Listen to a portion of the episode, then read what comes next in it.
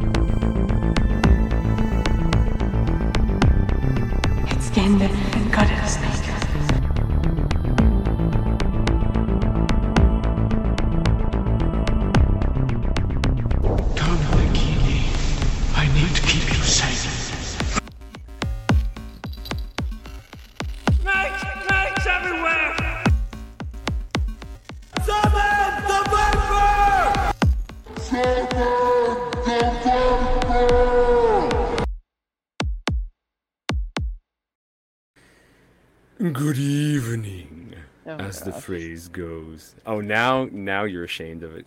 It's bec it's only because we have a we have an we have invited guest. an Gee, today. behave. You must behave. Hey guys, what's going on? Um, this is going to be a bit of a special episode, as you might have guessed. Uh, we are bringing on a friend of ours, a uh, co co conspirator and a co podcaster, as it were. Uh, very cool guy, and um, we will give that for that formality, very formal formality, in just a moment. But we want to go ahead and give you guys uh, our plugins, as always. Guys, we are the Christian Theological Dark Web. We would love you guys, if you have not done so already, to subscribe. You can do so for as little as two ninety nine on uh, Spotify, or the same amount, three bucks on um, on uh, Help Me Shell Patreon. Thank you. Excuse me. Um, yeah, whew, man, that was hard. My. ESPN is she working. Thanks. Appreciate it. You guys can watch us on YouTube. You can watch us on Spotify. You can find all of our connections, all of our social media and everything at solo.to slash the CTDW, solo.to slash the CTDW, solo.to slash the CTDW. And go ahead and follow us on Facebook, on t- TikTok, on Twitter, which is now X, and on Instagram that nobody seems to care about. Not even me, but it's there if you want it. No, I'm kidding. We, we update everything as often as we can. And um, yeah, man, it just it's we got a cool cool episode today. I'm excited about it. Um, I won't reveal the plot because that'll give away all the suspense. So, um, without further ado, need to suspend you. Ex- excuse me, I'm the announcer, young lady. So you better, better, I'd say respect your elders, but that doesn't really work, let's does let's start over. Good evening, Oh everybody. my gosh. Oh my gosh. Dude, th- just when you think that it can't get any worse, you know, it's just like, No, you know. Oh, never underestimate. Hey, I have access to you, kind sir. yes, no, you're wonderful. I love you. I'm glad you're here with me. All right, guys. Well, without further ado, um, I'm going to go ahead and bring on our guest today, Justin from the Prometheus Lens podcast. How you doing, man? I'm good. What's going Eric. on, guys? Derek We'll Gilbert does it better. I mean, well, I'm. Forgive me that I haven't been doing communi- I don't have a communications degree. Jeez, you know, I haven't been doing radio No, for. next to Casey Kasem, man, A Derek Gilbert is it. Yeah, Right. torches. Prometheus uh, lens. good stuff. Good stuff. Hey, man. So you oh. are from the Prometheus Lens, which is your own solo project. Am I right? Yeah, I just, I just launched it uh, two weeks ago. Uh, yeah, my, Fresh my off the block. yeah my podcasting is uh, just fresh off the block. I mean, it's uh, I've been doing this maybe a year. Uh, I started off with the the Dig Bible podcast, and like I was telling you guys before the show, that was just a originally a a men's study group. I invited like 15, 20 guys uh, that I knew and knew from church to just expose them to Mike Heiser's Unseen Realm and you know just uh, the supernatural, you know, quote unquote fringe stuff of the of the Bible. And Yeah. three meetings later, my buddy Steve's like, "Hey man, we should be recording this," and here we are. Boom, boom, boom. Cool, man. So you've been doing this for a little over a year now, I guess. Yeah, Okay, right on, right on, man. Um, so I mean that kind of explains how you got into podcasting. You kind of got thrown into it. I mean, it wasn't even like a Yeah. man. It is to the wolves. I mean, I honestly had just started listening to uh, the Naked Bible podcast, so I mean, I was just honestly getting getting exposed to what a podcast was. So, yeah, I never done any kind of editing, audio, video, any of that stuff. So it was, uh, it was uh, a thing from God. It had to be. There's no other way to Mm. explain it. You felt like a naked Bible Right. podcaster at that point. I'm sure. right. It's crazy. Yeah, yeah, yeah. Um, actually, that's that's funny that you say that. Um, I, I'm like in the same boat as you, man. I didn't know how to do any of this stuff. I just was like, okay, uh, this seems to work. Let's go with this now, and uh, let's let's just keep doing it. You know, that's little by little. We'll probably uh, be able to share some tips. You know, off off air. Actually, to be honest. Oh yeah. Um, All trial and error for Yeah. sure. Yeah, no kidding. Um, well, is there anything you want to share with us about your background, man? I'm sure there's there's some pretty relevant stuff that's kind of brought you on this journey, huh? Yeah, was just uh I'm just, you know, everyday nine to five Joe and you know, got a wife, two kids and uh, a job and I grew up in the in the church, you know, as a Christian my entire life and like me and Shelly was talking, you know, uh, pre-roll, I was that kid that was asking too many questions in Sunday school, probably getting on the Sunday school teacher's nerves and I was always just, you know, fascinated with the word of God. Kindred spirit right there. Yeah. and uh That's so I grew up in church and uh of course once I turned 15, 16 year old and I started driving, I, I went into to full rebellion and uh Yes, just do. done what As I wanted to do, you know. Yeah. so yeah, but it was maybe my early 20s, you know, mid 20s that I started, you know, coming back to God and diving into the word and and kind of led me to to where I am now, but yeah, I've always had a a curious mind and loved the the word and I always you know felt like there was more to the story than what I was being told there had Yeah. to be I mean we're Yeah. talking about an infinite God he can't be that simple Correct. but yeah once Eh. I got exposed to Mike Heiser's work it's just uh No that going door back. got kicked open Yeah. and so I just man. started getting exposed to all this stuff and I just couldn't put it down Right. That's It's like, oh, in the beginning, God did all these amazing things. And then like, oh, and then he didn't do anything else. And he then he just left the material world to spin and do its own thing or something. And and And It- have men it- make make theories.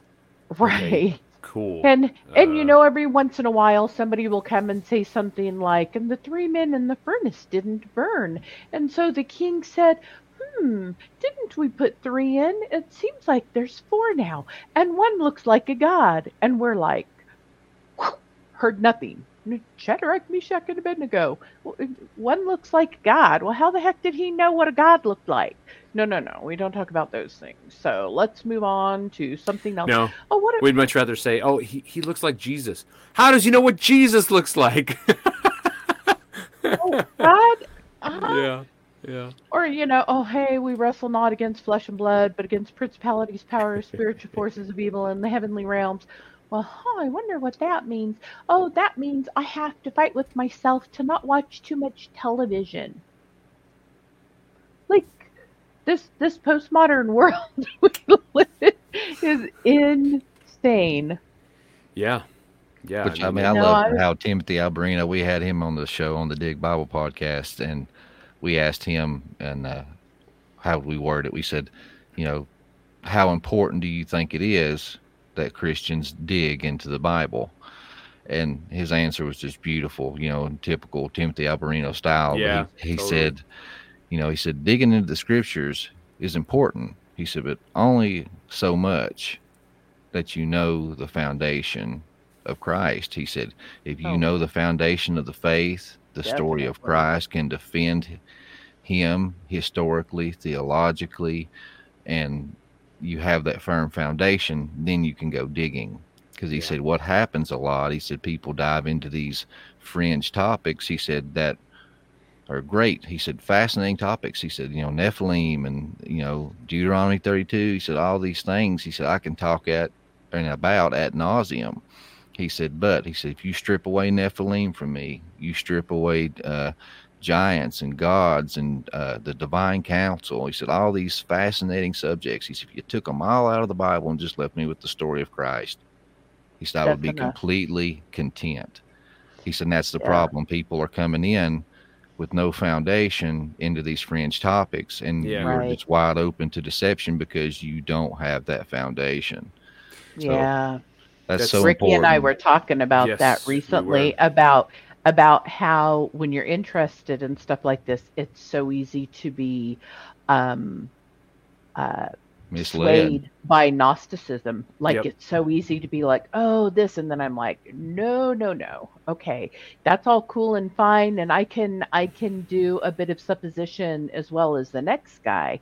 Yeah. But um, in the end, it is it is the gospel of Christ. It is His cross Yeah. that saves, and Yeah. and all that other stuff is is fun for a Thursday conjecture, but it is it won't it won't save a soul.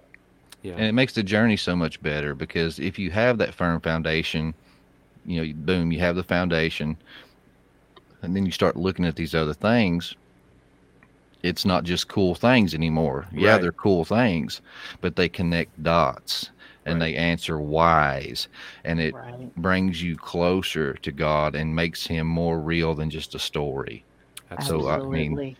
You know, I felt like I was misled or or kept in the dark for many years as a Christian about some of these topics, but I'm so glad it happened that way because I took Yeah. my time and I have a good firm foundation. Yeah. And you can build on a firm foundation, but you can build whatever you want, not on a foundation, and it's gonna crumble again and again and again. yeah, Doesn't matter how good the the lumber is, or the brick is, or the stone is. If you don't have a foundation, it's going to sink and it's going to crumble because it cannot keep its shape. I like Mhm. that. Uh, I like that megalithic reference. Well done, Shelley. Um, I was just gonna say, man, I, that, what you're what you're what you're uh, highlighting is so so important. Um, I know that it's very it's very cliche to, to for everybody to get anchors tattooed on them, but I couldn't resist, man, because the hope of Christ is what anchors us to our, to our, our very reality, right? And and the way I heard a commentary uh, about that verse in particular, which I love that verse for that very reason, is that when we we are anchored to the floor, you're still going to be floating around in the water, moving around. It doesn't mean you you sit in one spot. That's not what that means. On the contrary, you are buzzing all over the place, but you're always coming back to the same point. And like like Shell just said, man. I mean, if Christ is the cornerstone, nothing will crumble. But if he's not, there's no cornerstone on which to build. So Yep. good stuff, man. Good stuff. Um yeah, real quick, I guess, man. How did you? So you were part of the Dig Bible podcast for a little while, and now you're branching out. Obviously, you said you've only been about two weeks now. Yeah. Uh, what? What? Uh, I mean, you kind of shared with us back behind, uh, behind the uh, before the, we actually started and everything. But but what is the thing that actually kind of pushed you towards uh, the Prometheus Lens podcast? well, you know, they say curiosity killed the cat, so I'm hoping that I don't get killed because I'm the curious cat. but you know, I mean, I've They always say nine lives. satisfaction brought him back. okay right. then. It wasn't. It, it it was unfulfilled curiosity that killed that cat. I love idioms, and I'm always looking to see what they originally were because they sound so stupid nowadays. um, you don't have your cake and eat it too. Well, duh, you have to have the cake to eat it. You eat your cake and want to have it too. Hmm. Um, curiosity killed that cat, but satisfaction brought it back. That's Yeah. the rest Yeah. of it. So, so don't tell me don't Yeah. be curious. Yeah. Meow. But see, I, I love just you know digging into the Word of God, but I love digging into all these other things that are connected. You know, uh, I like looking into conspiracy theory. You know, I like looking into some of these esoteric things. I like looking Absolutely. into these uh, secret societies, and you know, God love them, but there's a lot of you know good-hearted Christian people that are, are friends and even family of mine. Like right now, I'm you know working on uh, Albert Pike's Morals and Dogma and they're like, "Oh, that's a cursed book," and you know, and you don't need to be looking into that stuff. But the difference is, is I have a good firm foundation, and these are the people that are ruling over us. So whether it's true or not, I want to know what these people think. I to know what these people believe. And, you know, you see in the news that, you know, all about the, the aliens and just all these different things. So I'm curious. I want to look into these things and I want to know these things. And so we're, we have the Dig Bible podcast, you know, I mean, that's uh, just, you know, focused on the Word of God and I loved the, the interviews and talking to these authors and stuff like that. And, and our current platform is we do one interview a month. So I just told the guys, I was like, you know, I'm not going anywhere. I, am still doing the dig, but I want to do something on my own where I can just kind of, you know, take off and look into things that I want to look at. And because Yeah. honestly, if we, if I started talking about morals and dogma and some of these, uh, more fringy topics on the dig, there's lots of people that listen to that show that, you know, probably get upset and turned off by that. So this way I can look into all the fascinating subjects that I want to without uh, my friends getting any backlash. it's all on me. That's funny, man. Well, that's good though. That's good, man. I'm glad that you found an outlet for it, and um, you know, i- i- it's it's so important to. It is important to deal with these issues Yeah. because you know they they concern foundational things in our faith, and and if we don't understand them, then we really won't have anywhere to go with explaining uh, it to other people. But even worse, we misunderstand who God is. We misunderstand what the purpose of, of interaction with is with Him is, and we misunderstand what what the purpose of um, of us being here is. Frankly, you know, if we're able to look at those mistakes, we're like, because that's what that's. I mean, that's really all the esoteric stuff is, right? They're, they're, they were bad decisions on someone's part, and that someone could be us or could be some celestial being or some anything, right? But at the end of the day, all the, the conundrum that we're in is because of someone's bad choice. And if we don't understand that bad choice, we don't understand God's original intent and, and where we should be going, essentially. Yeah, and I'm a big history buff. I love looking at history and you know historic figures, As and and be. so I'm going to you know dive into all these subjects. But the key point though that I should have mentioned earlier was all those things. You got plenty of shows that are like that, Yeah. but this one is going to be through my lens, you know, a Sure. Christian lens and a Christian worldview and viewpoint. So I think that's what makes it unique, and that's why I called it, you know, the Prometheus lens. It's looking at all of these things in a new lens with a new perspective, and honestly, it's a it's a good way to bring people in that are not quote unquote Christians, because these are topics that fascinate you know many people across the board.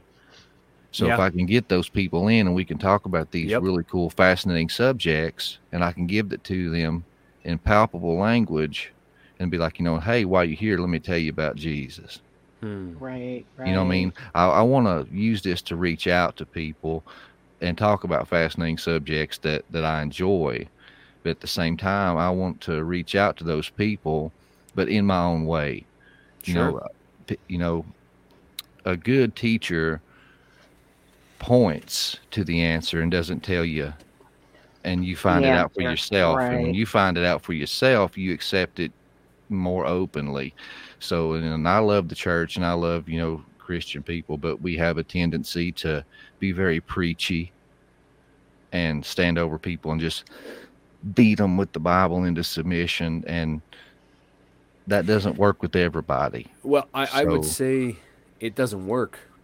Um, you say So it, everybody, but it I, works I, I fine say, with three-year-olds. You know, you Well, give that's what them I the mean. answer, and then they all say, "Jesus, church." You know, Well, and the, the- and the problem is the problem is and, and this is my personal view i think this is Shelley's view as well man but um, i would say one it doesn't work because that's not the way it, w- it was designed to work. God does Right, not right. intend you to be led by someone else to him. He intends other humans other other creatures other other co coexisting brothers and sisters to point you in the right direction just like you said. That's that's uh, that's such a keen insight on that and it's it's very accurate but God is the one that, that does the change. We can water it all day, but it ain't going to grow if God doesn't show up as sunlight and make it grow. That's the only way it's going to grow. And so, I like the analogy too of the whole image of God. You Yeah. know, it says in the beginning that you know we were made in the image of mm-hmm. God, and what that means to me is like it's not that we look just like God. That way, when God looks down at us, He sees Himself. No, it's it's we are a mirror, but we are a slightly tilted, inverted mirror. So that Yeah. way, when the world, other people, see us, they don't see us. Right. They see God. Right. And then when God shines down his love and his favor toward us, we project it back out into the world. That's awesome. Right. That's why we're told to uh, be ready with the reason answer. for our Yep. hope when Yes. asked.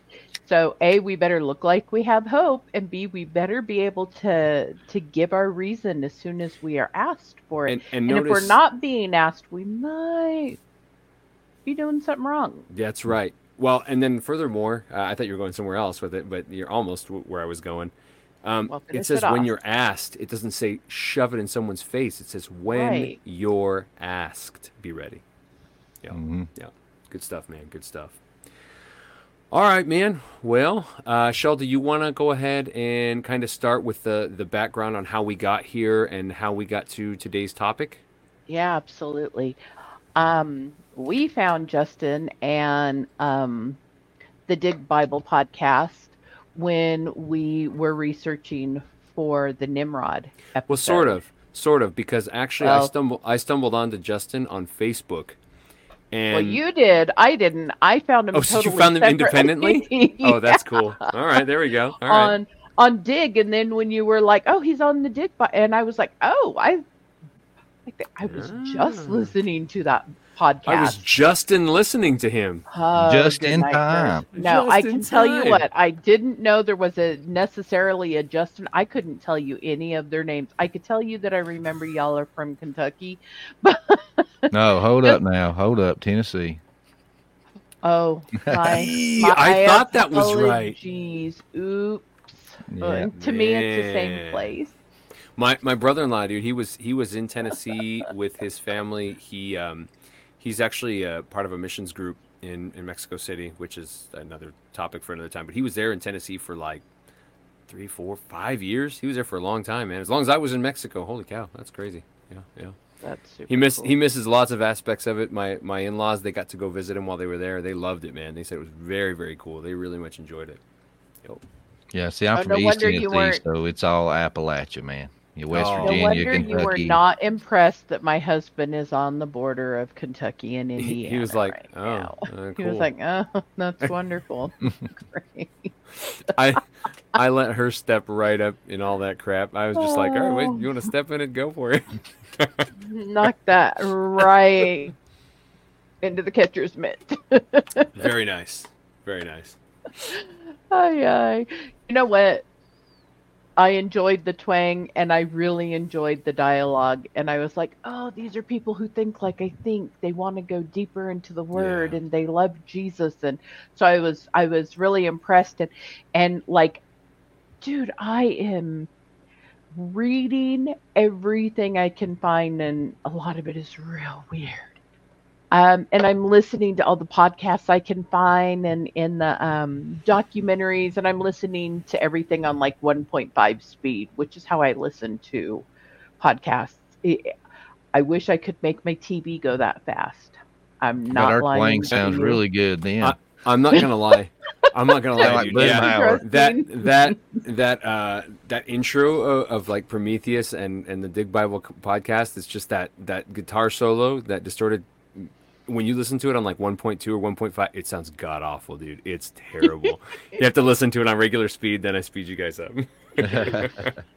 There, there are some things it's true. You just have to be like, no, no, can't listen to them that fast because whew, I wasn't going for Yeah. chipmunks tonight. I mean, But Ben Shapiro. um, bitch, Don't listen to 'em on love him to pieces, but don't listen to him on one point five. Um. So anyhow, going through all of the the information I can find for how in the world Nimrod began to become a gibbor. Um, and I had listened to one of your episodes, liked it, so I was listening to some more of the dig. And uh, pardon me if I don't use your whole long name. I don't use our whole long name. So we shortened it on purpose, actually. Mean, I am all about the CTDW. I'm not gonna lie. But one of y'all said, kind of towards the end, you just threw something in to your conversation about um, the garments of God, the skin of the Nachash, uh, causing uh, Nimrod to become a gibbor. And I went, wait, what? How do I find out more about that? What is that? Because you know we'd been we'd been looking and um we didn't want to delve too deeply, I'm not going to lie, because neither one of us wanted our browsing histories to reflect some of the ways in which he could have become a gibbor, uh, like the ritual Exe Ajikme, you know. um, so uh, we had been looking without getting really into the dark web because even though it's in our name, it's it's not in in our computers. It's not really in our MO. We, we we want the things that are dark gray, but you know, dark it just didn't have the same ring. Kitty cat, go away. Sorry, aliens so guys. I have a zoo. Yeah, not those grays. Um, but when you said that, that was fascinating. I don't even know how you showed up in our Facebook feed. I, you know, I probably do. I think Facebook just God. suggested Justin to me, and I was like, "Oh, he." And I noticed that you actually. I'll tell you exactly how I found you, bro. The first post I saw with you was you were all excited about that Nephilim skull in the background there. So cool. yeah. That's how. That's and I was like, "Oh, he's probably somebody I would like to talk to." So I was like, "I'm gonna follow him." yeah, Ed. Ed. That's so I named him Ed. Is that legit? Uh, Is no, it you- real? It, it's illegal to have human remains, human but it, yeah, it, Oh, it's okay. a uh, a casting. Reproduction. It's super Well, cool looking. I But I did Does have it signed by L.A. Marzulli and Derek Gilbert. Oh, That's that's awesome. I'm so jealous right now. I really both both of those gentlemen are normal uh food for fodder for us Yeah. too. Like we can't even we we try to uh, give kudos and shout outs to people who um, influence us and never we have not gotten through everybody yet Oh, No, you you know? never it- will. there's- no. there's so many and it, but that's so encouraging for me to to know that there are other people who are earnestly seeking um the Biblical difficult things of the word you Yep. know? That's that it, it's very encouraging for me. It it's it's like have you ever felt like elijah when you know he he murks the 850 um priests of Ashtoreth and Baal, and then he's like, "Dude, I am all alone. There ain't nobody but me serving you, God." And you know, God's like, "Hey, I have reserved for myself a remnant, chum. You are not alone. You're not even the only well-known name alone. Obadiah is right there with you. Knock it off, dude." But we feel that way, right? And I know I feel that way. And then, so like when you get together with that remnant, then and you're like, I'm not alone. There are other people who love Jesus the way I love Jesus. Yeah. And it's so, so nice. So uh, that's that's exactly how we feel with you, Justin, is that you love Jesus like we love Jesus, and that's so exciting to us. So tell us how I know. Sorry, you know I talk with my hands, um, but I have really cute nails all the time. I Shelly Shelly has that. become Shelly has been living on the border so long, bro, that she's actually turned into a Hispanic because that's all she does. She talks with her hands now, like all the time. White chicks talk with their hands too. Give me a break.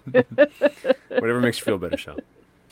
you know what? I embrace it. I love my border city. Yeah. Um, so just on all that in the Four Dragons way, I don't know if you know what Four Dragons is, if you've listened to us enough to know that Four Dragons is Ricky. I'll give the explanation. And over to the linguist. So we call ourselves Four Dragons, bro, because the word in Chinese for for verbose, which is you know talking too much, is literally the character f- for dragon written four times in a row. so we call We ourselves Four, four Dragons dragons. because we We're- talk too much. We're both four guessed. dragons alone, so we're four dragons times two. oh my god! You might think that's eight dragons, but it's put us on 1.5 speed too. That's It's like Hydra. it is. Hell, Hydra. okay, go ahead. All yours. But all of that to say, um, tell us more about these garments of God that might be part of the reason or the reason that Nimrod began to become a gibbor. Well, uh, I guess to, to answer your question, and I, I'll circle back through like some of the the dirty details, but you know, my opinion, you know, this is you know, I'll state that outright. This is my opinion, and I'll Yeah, I'll yeah. give you plenty of of scripture on why I believe what I believe. But I think a lot of people try to have the mindset that it's this or it's this. Yeah. And I try to keep an open mind and be like, well, why can't it be this and this? yeah. Right, right. You know, uh, typically in life, I've found, especially on the you know the theological spectrum, if, if you got somebody hard nosed saying, no, this is how it is, and then you got somebody, no, this is how it is, it's usually somewhere in the middle. right. You know that that's where you meet God. That's in the middle because His Are- ways is not your ways, and His Are- thoughts are not your thoughts. Justin, are you trying to tell me that you vote libertarian, bro? Is that what you're trying to tell? I'm just kidding. No, no. Hey, hey, hey, there is nothing wrong with libertarianism. Oh, I was just going with the one person said it has to be this, it has to be this. Oh, yeah. Right. Sorry, go ahead, man. I mean, if my vote wasn't wasted, I totally would. Uh, but uh, but my opinion with uh, with the whole Nimrod, you know, becoming a you know a Gibbor or with the Gibborim was these garments, and then also with you have uh, rituals and occult practices. Mhm. You know, like you know we were talking about before to you know ascend.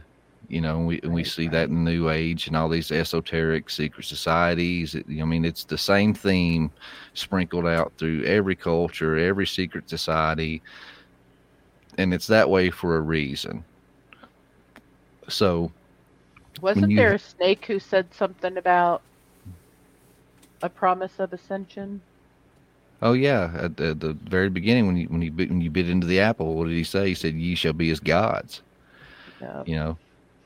But I like Derek Gilbert. He turned me on to this with his book Veneration, and he talked about how you know the Nephilim, you know, they were before and after the flood. Right, right. Well, Right. there's you know he said that there was distinct differences between the two, well, because one was a genetic hybrid. He said, and the other one, he he believes that through ritual, through necromancy and, and, and sex rites and things like that, Yep. that they would summon the spirits of their dead ancestors and these mighty warrior kings. And he Mhm. compared them to the Vikings and the berserkers.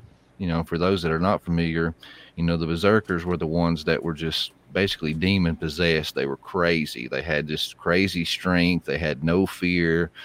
You know, basically the equivalent of the Japanese suicide bombers they would run in with no fear of loss of life and there's you know been stories recorded that they lose limbs and still come after you and that you know it take you know several you know stabbings and spears to to kill these men they were just you know enraged crazy demon possessed almost like men but they would do Probably not even almost. Probably Yeah. exactly.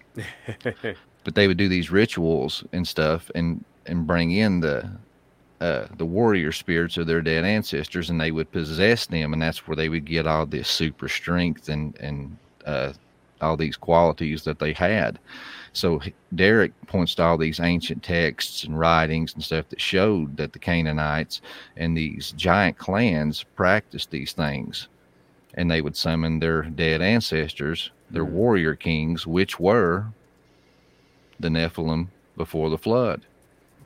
So he would, you know, say that once they done that, that it not only were they possessed, but it, you know, bonded to their hmm. DNA and they changed Yeah. and they started growing and getting bigger and stronger. And so my opinion with with Nimrod is that's what this was. It was a combination of these garments because they were supernatural garments and then these rituals and summon, summoning the dead ancestors of the Nephilim but for the flood because that's what the Tower of Babel was, you know, it's the gate of the gods.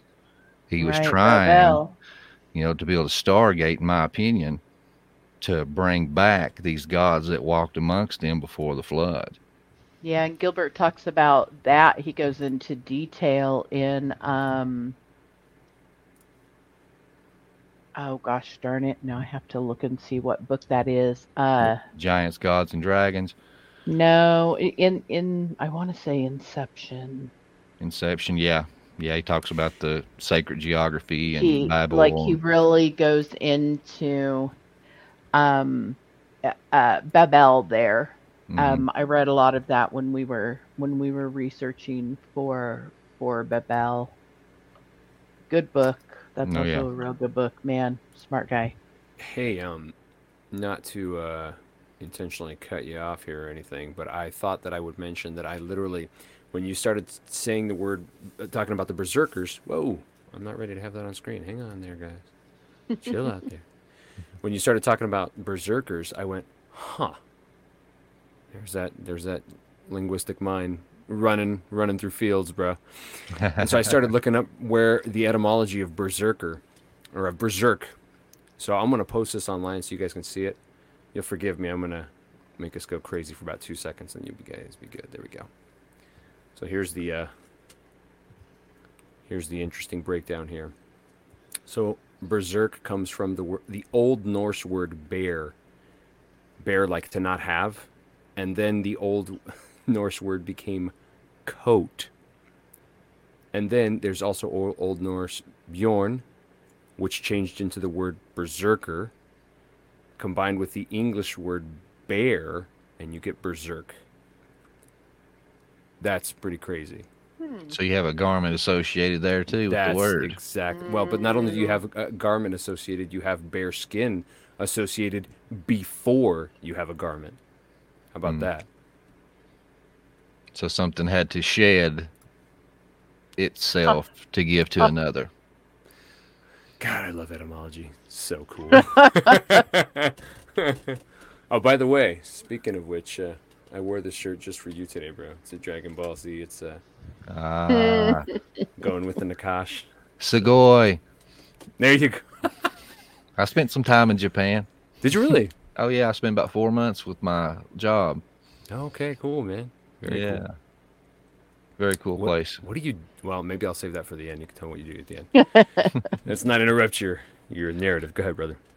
But uh, I guess to get this all started, and I know some of you guys are going to be like, "Why is he starting here?"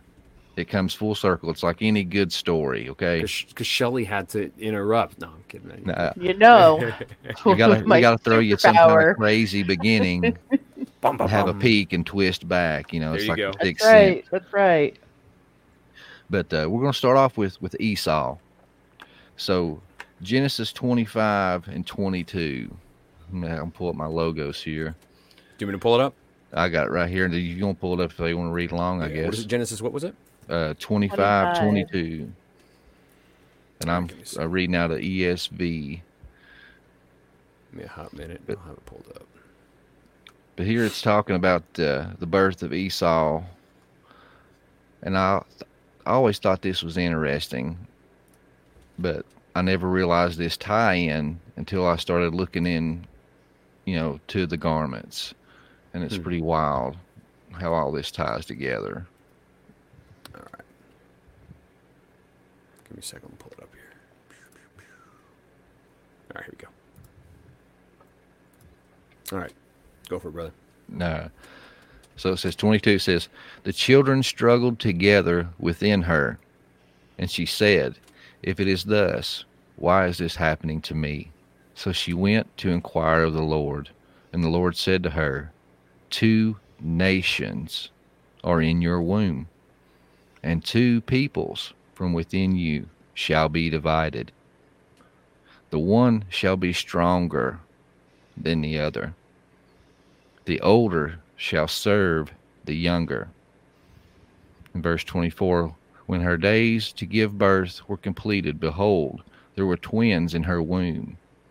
The first came out red all over his body, like a hairy cloak. So they called his name Esau.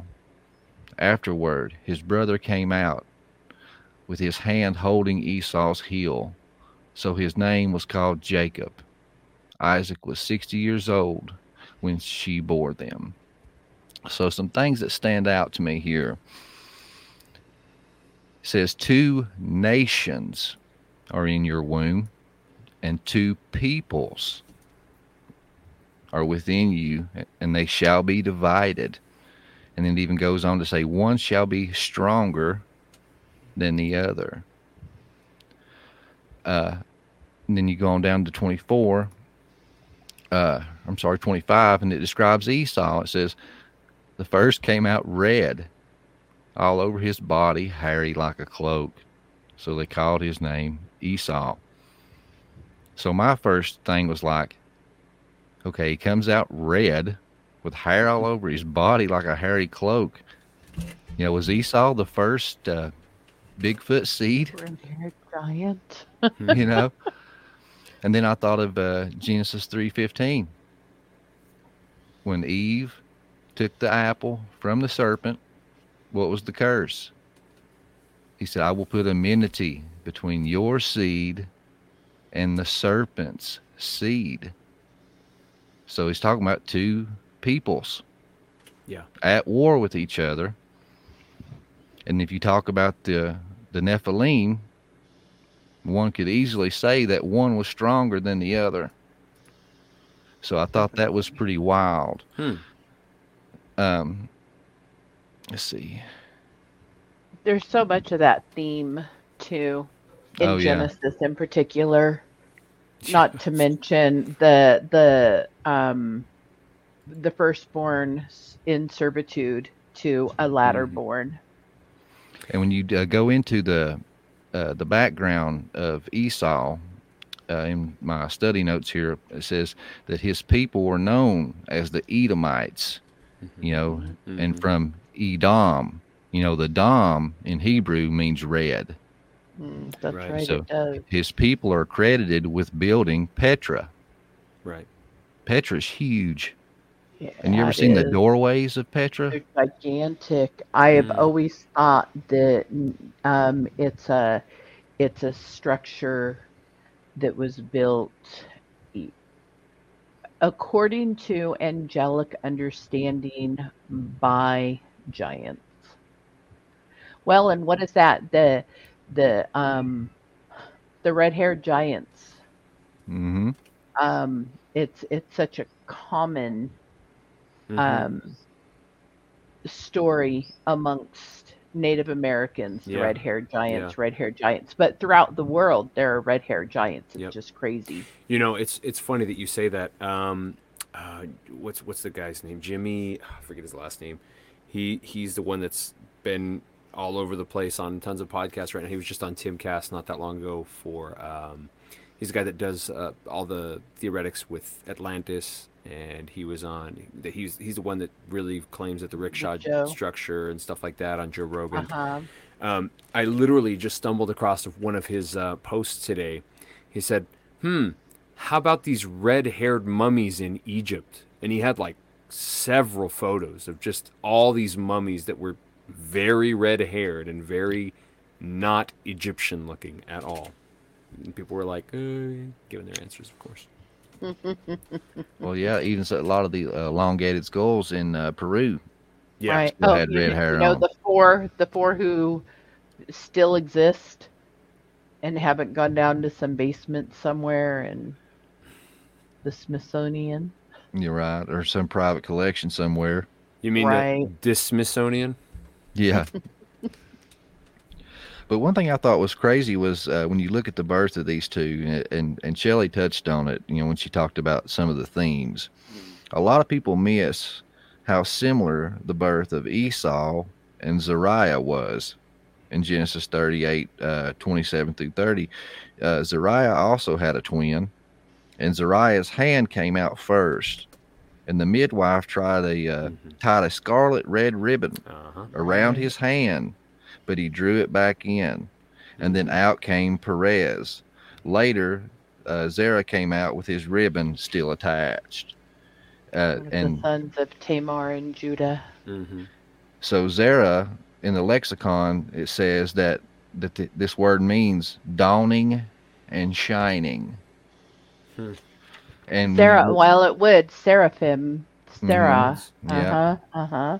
And then when you look at the root meaning of uh, when it described uh, Esau, it said that he was stronger, right? hmm Well, that's the Hebrew word yamas, and it's another word. You know, another word associated with that is stout. Hmm. And when you read, you know, like the Epic of Gilgamesh, that's how uh, Enkidu is described. Enkidu was described as, you know, short and stout. So, you know, it's tying him to, to strength. Let's see, verse uh, Genesis 25 and verse 29. So we'll skip down, and this is the birthright. Can I just say I'm a little Enkidu, short and stout. This is my handle. This is my spell. This It was going through my head. I figured it would go through yours too. oh, it did. Jesus, Mary and Joseph. So, All right. so I had, I had to throw in the Esau birth, you know, and, and the how he was different, described as stronger, come out, you know, red and hairy all over, and how there's a correlation, you know, with the uh, the word association with Enkidu, and Enkidu was hairy all over also. Uh, so verse 29 through 32 says, Once when Jacob was cooking stew, Esau came in from the field, and he was exhausted. And Esau said to Jacob, Let me eat some of that red stew, for I am exhausted. Therefore his name was called Edom. Jacob said, Sell me your birthright now. Esau said, I am about to die. Of what use is a birthright to me? Jacob said, Swear to me now. So he swore to him, and he sold his birthright to Jacob. Then Jacob gave Esau bread and lentil stew, and he ate and drank and rose up and went his way. Thus Esau despised his birthright. So the birthright, you know, aka that, that's the keys to the kingdom. You know, this went to the eldest firstborn son. Esau was on the verge of death. You know, he wasn't just hungry, or he never would have traded his inheritance like that. You know, verse 29 says that he came from the field. You know, this was, you know, the wilderness. You know, and it said that he was a mighty hunter, just like Nimrod. Mhm. So he he come from a hunt is what you know most people would assume, and how it's actually taught. But what happened on this hunt that had him knocking at death's door? Verse thirty says, "Thus his name was called Edom." You know, his people, as I mentioned earlier, was the Edomites. So most people, you know, especially in your churches, will just say, you know, oh, he was just he was hungry and he hadn't ate in a while, and uh, right? Haven't you his always been birthright. told that? Yeah, I mean, I was told that, and I was like, "What? What is wrong with this guy? Is he a glutton? Why in the world would the stupidest Would story he I ever give up- heard. Yeah, right?" it didn't make any sense. And it's like, man, if I had the keys to the kingdom, why would I trade it for a bowl of soup? You know- Lentil soup of all the kinds. Give me a break, like lentils. man. Um, I, I, was mean, I do say, too, but not Not enough for- to sell my not for my house. Give me my house for it. I- I've said this over and over, uh, Justin, to, to Shelly, um, multiple times, man. I always say this. I never, I, I could never reason in my mind that the Bible was not the living truth of God. I just, I just couldn't come to, to make myself say, nah, this is not true. It's a bunch of hogwash. Even when I was like angry with life, and I mean, there's, I just couldn't, you know, I just couldn't come to that point. But, God, we, I mean, we just castrated the Bible and and took all of its Man, that's a good glory and power, anointing and and all of it, man, was just stripped bare. And so when we come to stuff like this, th- this is exactly why I I didn't want to go to church. It's exactly why I didn't see any any reason to stay within the four walls. It's the exact reason that I started a metal band, a death ska metal band, to, to share the gospel with people in the first place. Because when you think that he was selling his birthright for some lentil soup because he was tired, come on, man, come seriously, like, you know, and it's like I've I've told. Sorry, I'm not, I'm not going to go on too much of a rant, but it's just like I've always, I always told Shelley too. Like I would look at other people's religions. I would look at Hinduism or I would look at Buddhism, um, and I've told Shelley multiple times if I weren't a Christian, I'd probably be a Buddhist. And and the reason is is because there's power there, bro. There's power there. You know, and people people Christians reject that out of hand. They're just, nah, it's it's hogwash, it's garbage. It's there's the one true God. I'm like, yeah, I know there's the one true God. Well then point me in the right direction and show me what he's doing. You know, and don't try and cover his tracks. He doesn't need you to cover his tracks. Sorry, rant over. No, and that, that's the thing. I don't think you know that ninety percent are just ignorant. They- It ain't that they're purposefully hiding this from you. It's Fair. just they're they're Fair. ignorant of it, and they're repeating what they've been taught. Sure. Right. Because No, honestly, us as a people, we are lazy. We are instant gratification. Yep, One yep. click away. Don't even have to leave your house to go get your groceries. Walmart will bring them to you now. Yeah. Right? So why as- would anybody dig through the word and try to find something out because they got somebody telling them everything Yeah. Yeah. yeah, that they And think. then on top of that, we're looking too from a 21st century Western lens. It's so different. We we Yep. we don't have the culture. We don't have the context to understand so much of what is in the Word, and nobody does ancient Near East studies for you know uh, for their new converts to Christianity. That's that's Sure not should. something a church has. I mean, we definitely should. Um, there's a lot of things we definitely should. Well- I, I I won't get out my soapbox. And and I think a lot of that too is that I, I was looking at the uh, the Blurry Bros. I was looking at one of their their uh, they post a lot on, on Twitter right now and and um, I've been trying to be more on there because I find a lot of like-minded individuals and a lot of challenges to a lot of ideas that I have too. Um, and they I, I appreciate those guys a lot. Although I know that you know when you're online, you you you purposely ask questions. Sometimes you know the answers to because you want to engage with people, right? One of the questions they said is they said that it's so bizarre to them that that believers are willing to believe in Bigfoot, but they won't believe in aliens. And uh, coming back to this point is well, the issue is how much do you really want to know truth? How much are you actually interested in in figuring it out, right? Because I can ask all day, and I do. I go, "What do you guys think of uh, aliens?"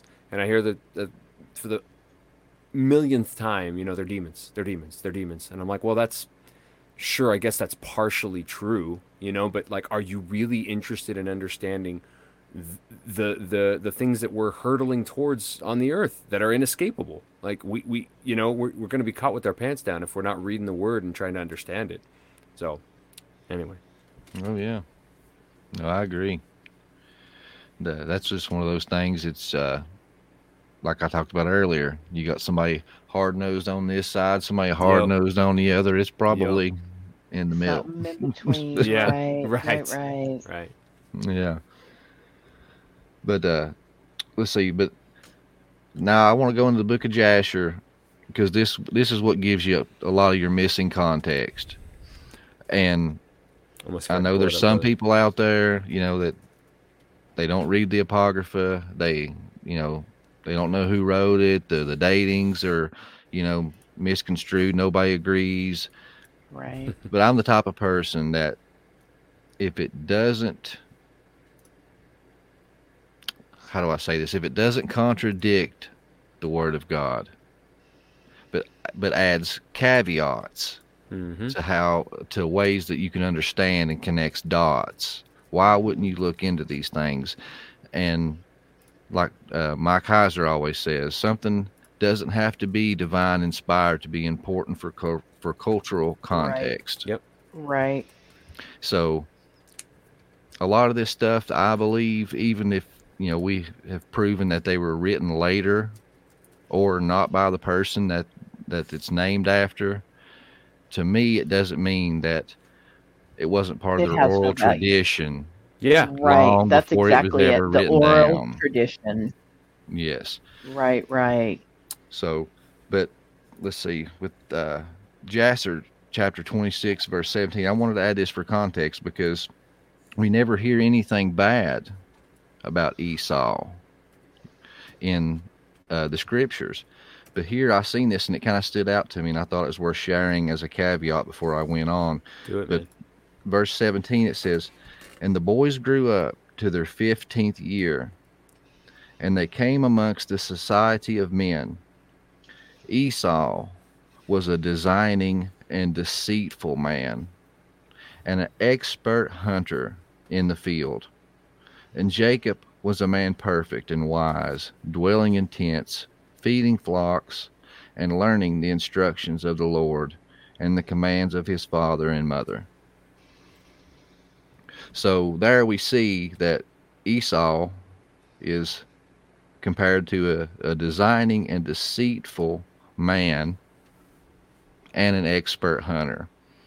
So where I talked about the the two nations, the two peoples at war with each other, here we see that some complementary verses to to to back that up and give you a little bit of, of context on the man Esau. Uh, but when you go to chapter 27, and before I read this, I'm going to lead with this question. What was so special about this birthright? And what was so special about uh, the garments? I think chapters 27 in the book of Jasher gives you good context for that. It says, And Esau, at the time after the death of Abraham, frequently went in the field to hunt. Sorry, man. What, what verse are you at? Uh, verse 1, chapter Verse- 27. 27. Sorry. Okay, go for it. Okay, verse 2 says, And Nimrod, king of Babel, the same was Amraphel, also frequently went with his mighty men. There's that word again, Gibbor, to hunt in the field and to walk about with his men in the cool of the day. Hmm. And Nimrod was observing Esau all the days, for a jealousy was formed in the heart of Nimrod against Esau in all of his days. And on a certain day, Esau went into the field to hunt, and he found Nimrod walking in the wilderness with his two men. And all of his mighty men and his people were with him in the wilderness.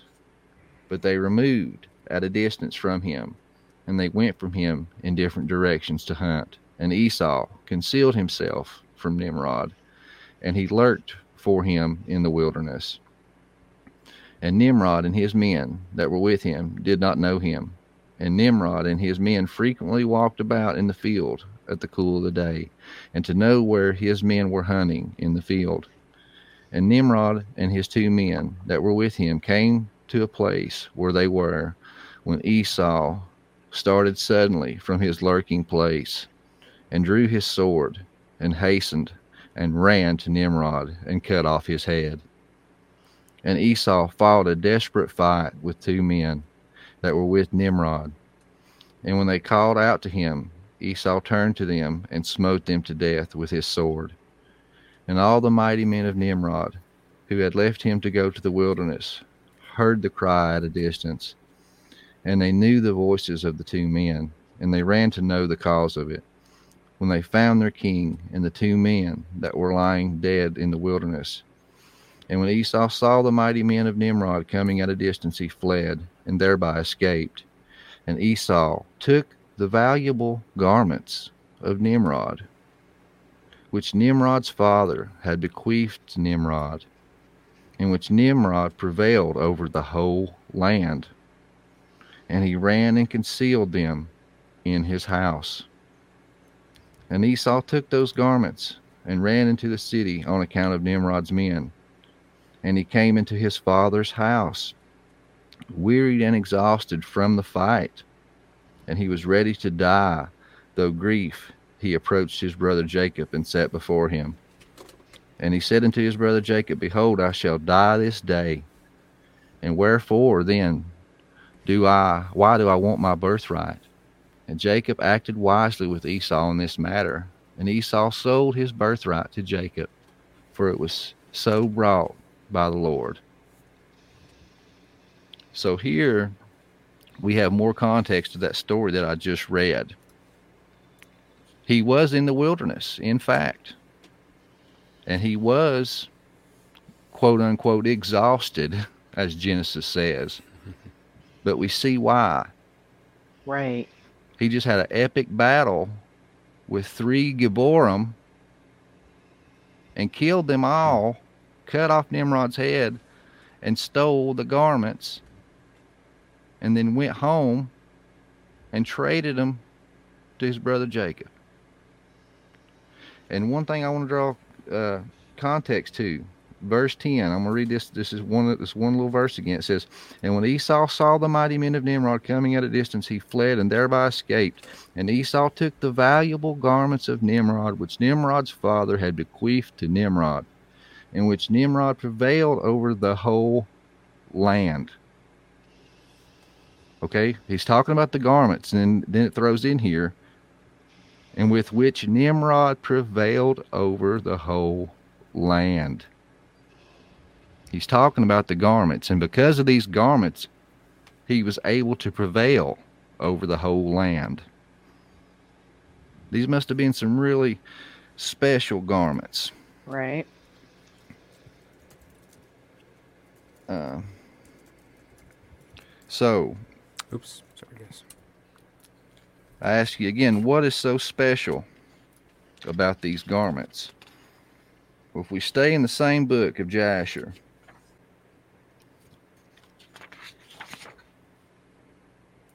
Is Jasher the book that they also call the first Genesis? uh, that I'm not sure of. I don't know.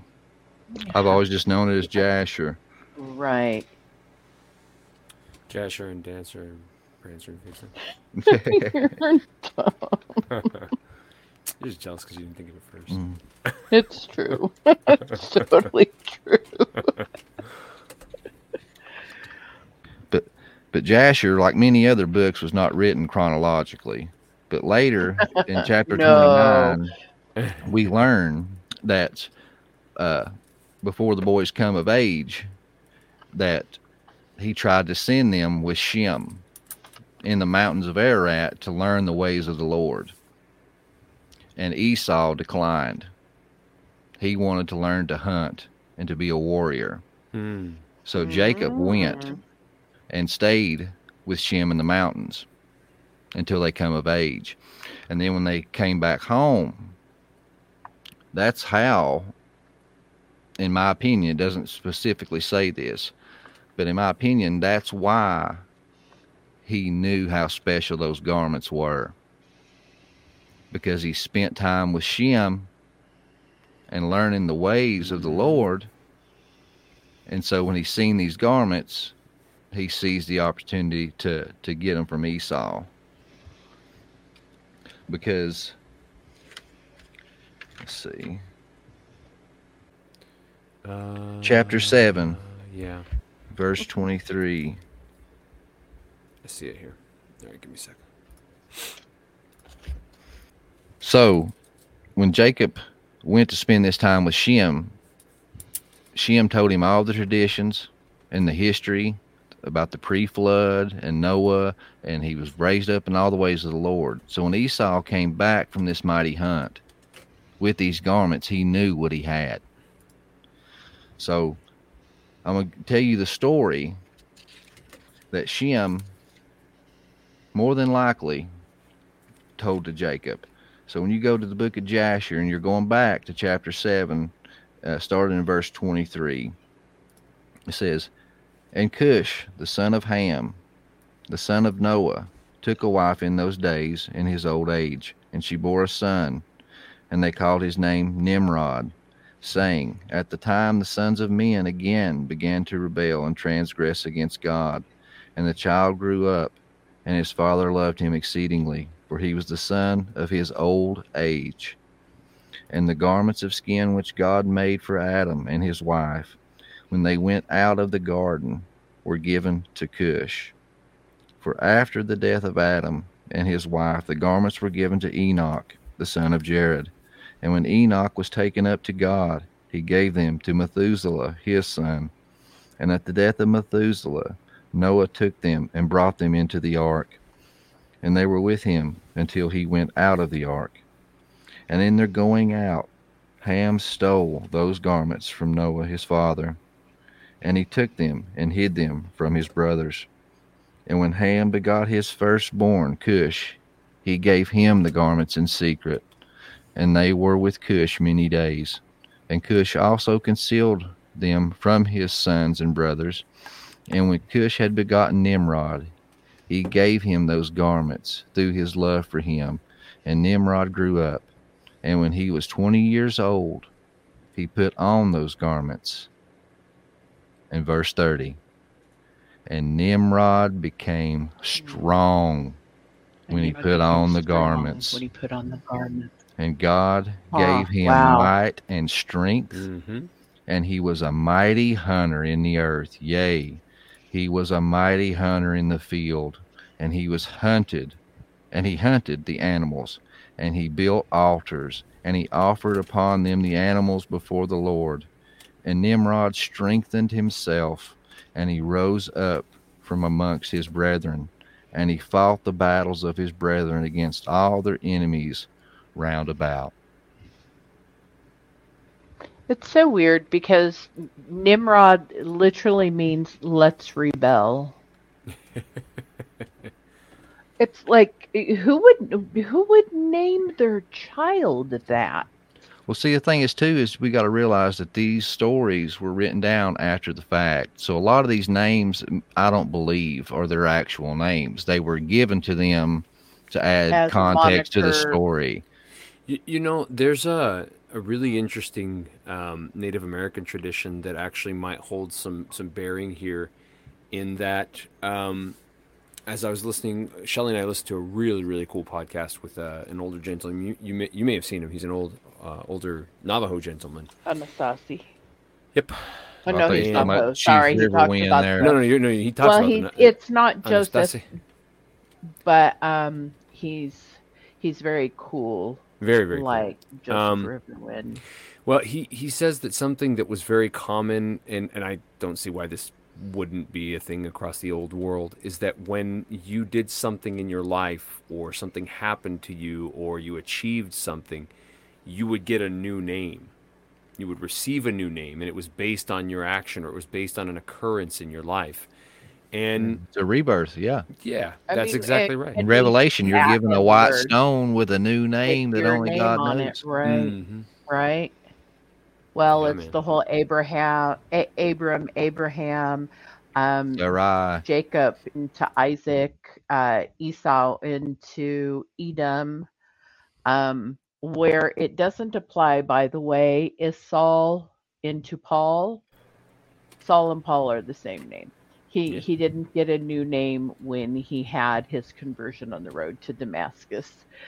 Um, unlike a lot of people think, and it bothers me that that that's perpetuated. So Well, I'm just gonna nip and that in actually- the bud right here. it's actually not that weird. Um, Mexicans, particularly Mexicans, have a, a super common um, practice that when you become part of some sort of group or something, you you gain a nickname, and that nickname is your name. It is like the eternal moniker, and I have one. Like it's that's one that it's so much so that it's like an endearing sort of thing that I Well, use hear it it. for everything.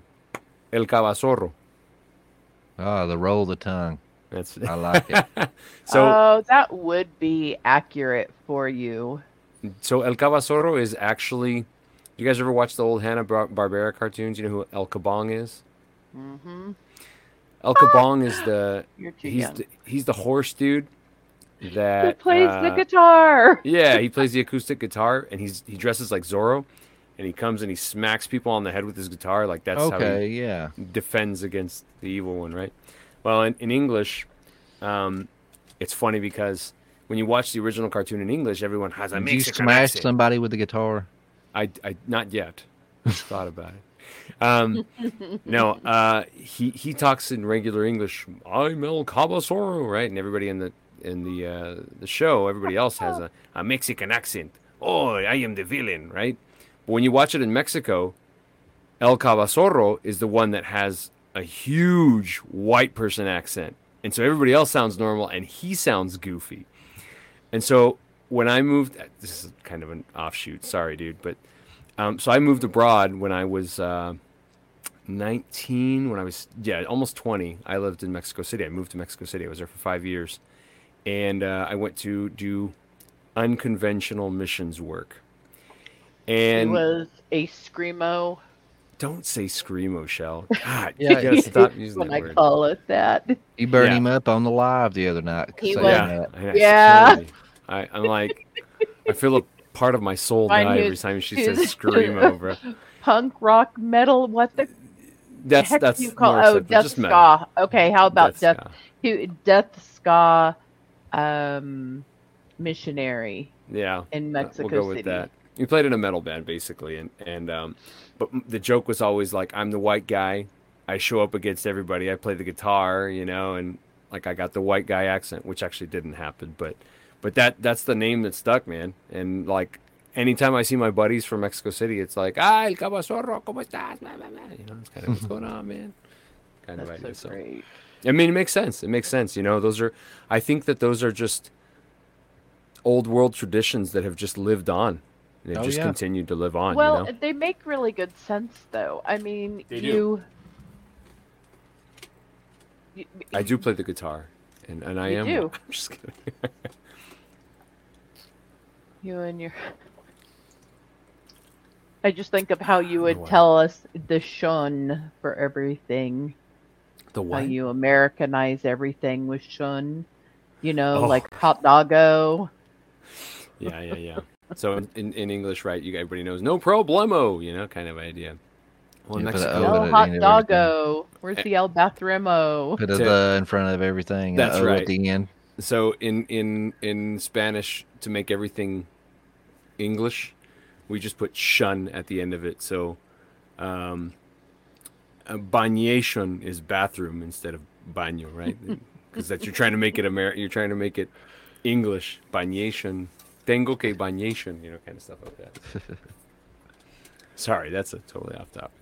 Oh no. No kidding. That was a rabbit hole, man. Anyway, I was just going towards the nickname thing that you you you obtain new new names like that was the whole vibe. So did not mean. Well, and you know what? If you name somebody in their their teens or their twenties or their thirties based on their behavior, it has so much more um, value than you name this, you know, wet, screeching,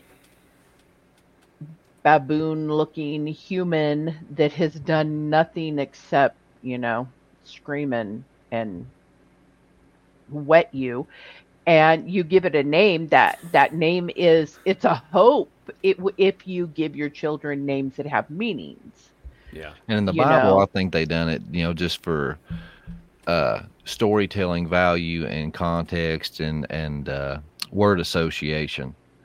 You know, they didn't want to exalt Nimrod as a mighty man and a mighty hunter, so Right. they wanted to make him look like a fool.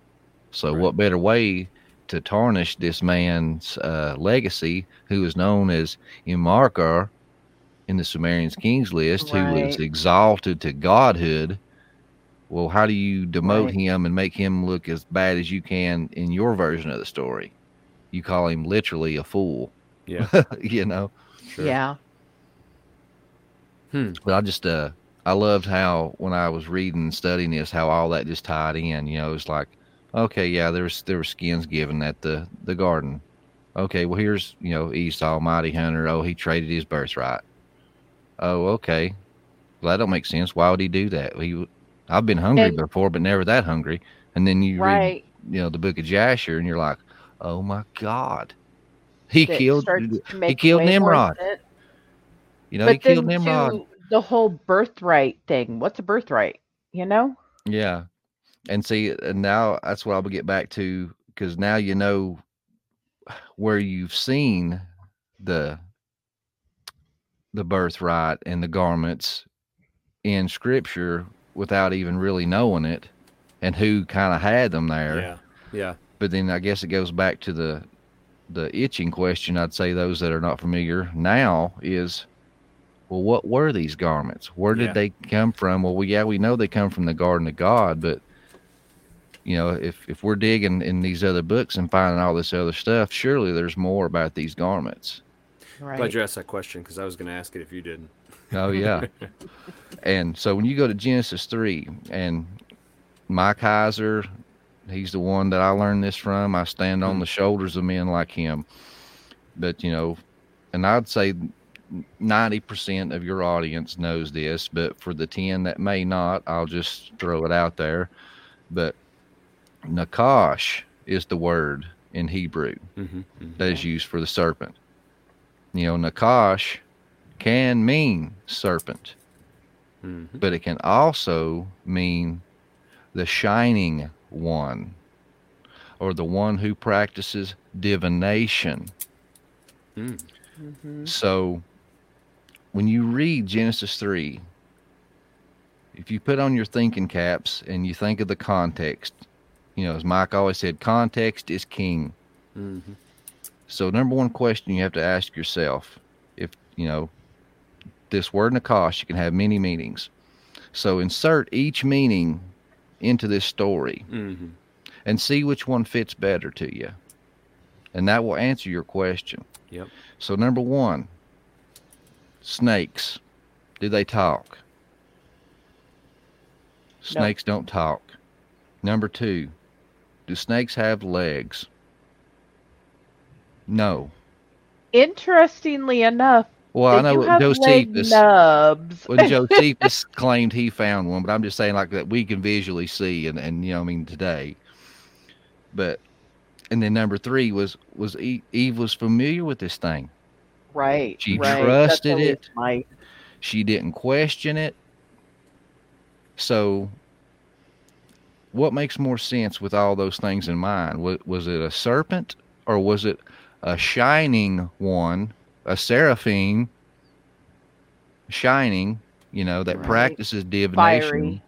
in the garden of God that they saw every day, conversated with every day, and was very familiar with and There's a trusted. dragon. So that's what makes the most sense to me. Okay, so and remember that, keep that in the back of your mind. You know, it was a shining one, one who practices divination. This Mhm, isn't another Elohim. That's why he said, You will be like one of us. You know, and he says, you know, you will be like God. That word is Elohim. Right. Well, and That they can were be singular they were, or plural. um the. Sorry, I know I lost you guys, but it'll pick up. So they were in Eden, which is the mountain of God, Yes. which um, was where the divine council was. They were part of the divine council until until they gave it away. Yep. They lost their seat at that Mhm. table. They lost our seat, Mm-hmm. our seat at that table. So when you stay in that same chapter three and you go down to 21, here's where you see these garments. It says, And the Lord God made for Adam and for his wife garments of skins and clothed them. Then the Lord God said, Behold, the man has become like one of Us. us. Mm-hmm. That's a plural word. Well, who's yeah. the us he's talking about? Who who else was there? This Nachash was there. That's the us. That's why he told him, you know, you will be like God. He said, you will be like Elohim. You will be like us. So there you had that rebellion. And let's see here. I said, So, with the skin, I want to address that word here. I got notes on it. Mm. Okay, here it is. In my notes, it says Adam is the prototypical high priest mm-hmm. over all creation, and all subsequent divinely ordained priests trace their origins back to Adam. So, Aaron's annual task of passing beyond the images of the cherubim, which was the veil, to place where God walks with his people in Leviticus chapter 16 and verse 2 serves as a reminder of Adam once of Adam's once privileged position in Eden before the fall. The connection between Adam's original priesthood and the Aramaic, Aaronic high priesthood is the most notably highlighted by the prophet Ezekiel in chapter 28. And we'll get there. But the Nachash, aka the Shining One, I believe that these skins, when a skin, you know, or covering is something, it has to be taken, like we talked about earlier with the berserker and the bear. Something has to be made naked. Uh, there, something's covering is taken to give you your covering. So a bear skin, you got to kill the bear, take the skin, you're removing its covering to make it your covering.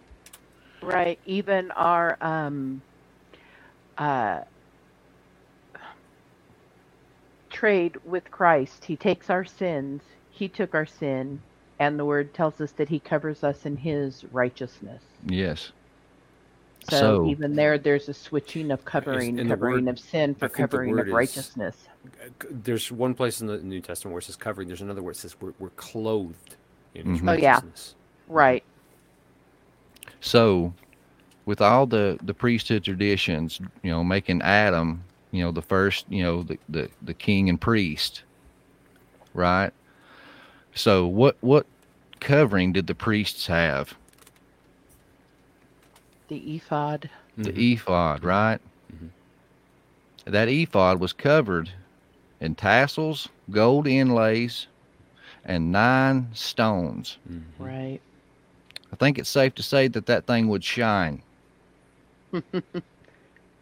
and it would gleam.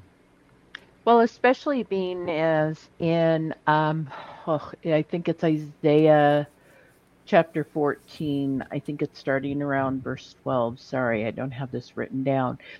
But when um, when Helel ben Shachar it, says, "I will ascend to the mount of God. I will ascend to the throne. I will be worshipped as as Yahweh." basically when when God is talking then to him as the king of Tyre Tyre, he he says, You walked between the living stones. Yeah, and that's Ezekiel 28. That's where I'm heading. Oh, yeah. sorry. Well, E- Ezekiel 28 and Isaiah 14 is where you get the Lucifer from the Right, Latin Vulgate. yeah. Yeah, the shining one, Yeah. the son of the morning. uh, right, Helel ben Yeah. Shachar. so my my thinking along with that, you know, is the Nachash, aka the shining one. All those stones would be shining, wouldn't they? Right. Okay. Stones, So it's my opinion- Stone looks living. Yeah. So it's my opinion that this Nachash was stripped of his position and Adam was promoted and was given his covering. Ezekiel 28 describes the Nachash and his coverings. It sounds like the identical coverings for the priest at the tabernacle given from God. And remember, as on earth as it is in heaven, right? Right, right. And Exodus, uh, Exodus 39. It says, it's also a foreshadowing of when God calls Israel to be a nation of priests in Exodus 19 when they come out into the wilderness. So, if these garments were indeed the skins of the serpent, the Nachash, the symbol of his shame and sign of his original seal from heaven, that would indeed make the devil hate you. Even more, right? That's what I was thinking. You've Man, he his has, position he has a has lot of reason to stolen hate from us. him, and now we are a nation of priests, and we are basically walking around with his coverings. Let me ask a question. Yeah. Um, this is a uh, this is an idea that I've had floating around in my head for a good while now, and because you're bringing it up in this in this respect, um, I'm really curious about your thoughts. For something to clothe you, it has to be killed, right? What do we think happened to this shining one? Besides, obviously, he lost a garment, right? and and Genesis is fairly explicit about how he's going to move about and live about. So what what do you think if you had to put it into words, what do you think that that looked like? If does that does my question make sense? Yeah.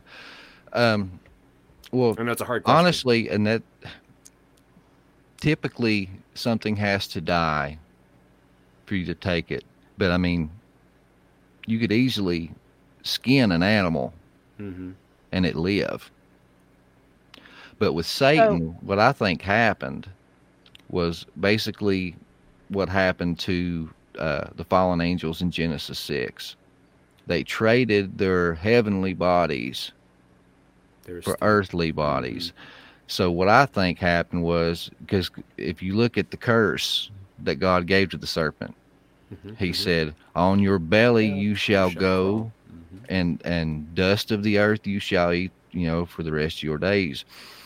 I think that that was poetic prophecy. It was saying that I'm casting you out of heaven, and earth is now going to be, you know, your dwelling place, and that's why you get through Scripture. You know, He's the the Prince of the power of the air, and even Jesus says He is the ruler of this world Right. He was you know cast down to us and kicked out of the garden of god now we can't say that the bible is chronological and also it's written by a god that's outside of time space and matter that sees the end and the beginning at the same time Mhm. but we do see after this fall satan is in the presence of the divine council with job with uh, when they were uh, uh, accusing the high priest. It said that Satan was at the right hand of the Father. Well, and that's what his position is the Hasatan, the accuser of the brethren. Uh, where So does he whether God calls him up, you know, what I mean, it's Right. either either he's kicked out, and God comes down with the council with him to make decisions or have discussions, or it could be just theoretically speaking that he no longer can come and go as he pleases, but God can summon him. Well, with interdimensionality, with the fact that we're there's more than three dimensions, it's possible that he had a a sort of death, if you will, in a dimension. Yes. The same way I think that Adam and Eve had an instant death. I think that that there was an instant death that day for Mhm. them. Yep. That they no longer were able to be in the dimensions of the divine council. And I don't know what other dimensions because we were born into that lack of dimensionality. Um, we we only perceive, you know, a few dimensions, and we have an inkling of of a couple more. We know quantum physics tells us there's ten or eleven, as does the word. Um, but I could see if it's Halil uh, or Lucifer, who is the the serpent in the garden, um, losing some of his dimensional ability. He no longer was. He is no longer part of the morning callers. He is no longer a son of the morning. He Mhm. doesn't. He doesn't do that any longer. Um, And Isaiah 14 even says that, you know, oh, you know, how thou art fallen, O Mhm. son of the Mhm. morning. Yep. Right. And I think So- it's like a veil, like a spiritual veil, because like they were there, they were seeing, you know, these heavenly beings every day, communing with them, and now look at us, fallen man. You know, there's spiritual entities and spiritual warfare, things going all around us at the end of our fingertips, Right. but we and can't we're see it. We don't have the eyes to to. it. Yeah. Right. It's Very like a seldom does spiritual someone or see it. or uh, how'd you call it? An interdimensional kind of like Yeah. death Right. or veil put in. And what's crazy is that you mentioned that it brought to my mind was when you read in Genesis three, you know, in the original uh, language where it describes Satan, you know, that he was more crafty, you know, than you know, and all this stuff. It says right. that word is arum. And then when you get down to where they bit the apple and it says and and their eyes were opened. That's the very same word, arum. And they and they were arum. So he So was by more biting that apple We took on the property enlightened. of the serpent, of the Nachash. Which you know what, and um, this I won't go far on this rabbit trail, but um, many of the secret societies um, seek after enlightenment, and they, um, I would say deify, but he already is. they deify the thought of Lucifer. He's the good guy in Oh yeah, And- the thirty third degree of Freemasonry. That's that's that's who they worship. Right. He because Scottish he is Rite. the light bringer, you know. It was it, you know, uh God maligned him or or uh, uh Yahweh maligned him and uh made him seem like the bad guy, but really he was the good guy. He was Prometheus bringing down Well, the fire to mankind. That's that's exactly. I mean the the story over and over, right? C- across culture and culture and culture. I mean, sure the the. I mean, we we can quote the Masons because I think that that's a little bit closer, but. I mean, just not that long ago, Shell and I were. I was. I was diving into something, and I. I uh, had not realized that. Um, that uh, Quetzalcoatl, which is the the Oh serpent yeah, the feathered in serpent. Mexico was the one that not only brought light, he civilized the people. Yes. That was the explanation. And he left riding a, a a boat of serpents hmm and said he would one day return. Yep. And what's fascinating is the whole Nachash Shining One reference. Yep. Because Right. what happened when the conquistadors came back with all their metal armor shining? They They Right. thought, they They thought thought it was the it was. return of Shebach. Quetzalcoatl Yep. and just handed Yep. everything Right. over to him. Yep. Yep. Yeah. Right. 'Cause That's they could have exactly you. You the butchered motif 'em. a lot. Yeah. So so much of this motif comes back because in the end he wants to be worshipped, and he is not the only one in the pa- uh, pantheon of old gods. There are plenty of them, um, and they're they are powerful. We we are wrestling against them. Yeah. Ephesians 3:10 tells us that our job, the job of the church is to make known God's manifold wisdom to the prince of the power of the air.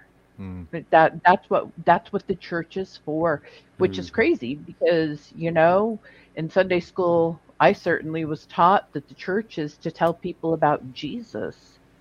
Mm. But it's so much more than that. We are to witness God's manifold wisdom to demons Well- and to principalities, to powers.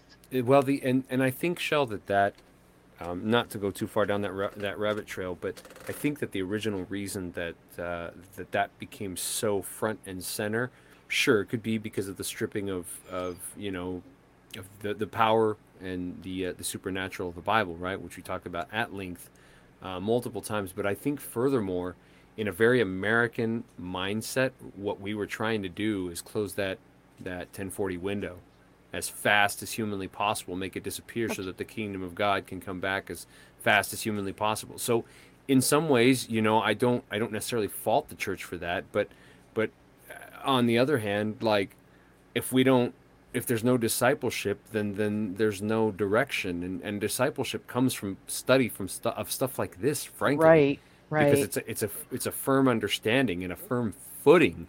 For well, and the we thing is, Christianity it mirrors God, he is he is manifold. He Mhm. is multifaceted, and Yeah. and so is so is our walk. So should be our worldview. Um, you know, within within the lens and scope of God's word, obviously, but it's not one thing.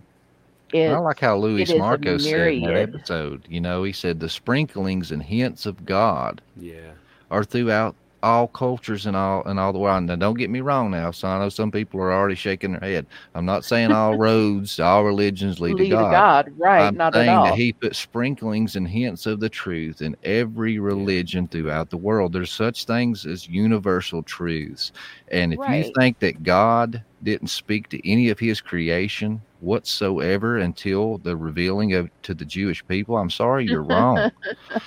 and Absolutely. it's Well, preconditioning Methuselah God. would put a, or sorry, um, Melchizedek would put a wrench in that. yeah, but I'm saying uh, that God laid the foundations for the the landing zone for that plane. Right. many years ago and that way that when we do go to these you know the 1040 window in india and all these places that's why the stories are so similar throughout the world because you Yeah, don't think god the creator of the universe laid the foundations that way when we do go there and tell a story that's familiar to them it sounds Right. similar to theirs they're going to be more prone to accept it god Mhm. has preconditioned the world for the coming of the messiah Absolutely. No, yeah. totally agree.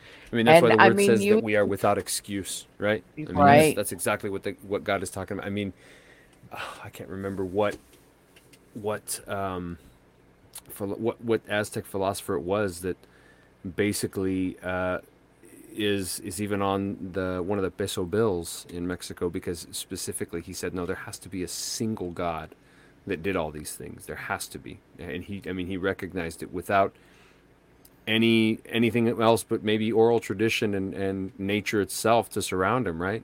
So, yeah Absolutely. And before we cut off, guys, uh, I do want to read uh, Ezekiel 28 for those that don't, you know, because we've referenced it so many times, Yeah, and it, it, it ties so many loose ends, you know. And here Ezekiel is uh, confronting the prince of Tyre, but Oh, this yeah. is a two-part thing. When you read the first, you know, few verses, he's talking to uh, the king, and you can tell it, it's worded right. to a man. To a man. Right, right. But then when you get to the second part, and we, and like Shelley was talking about these rulers, these principalities, spiritual wickedness in high places that are ma- pulling the strings of the puppets of the people on earth that are ruling subject through them.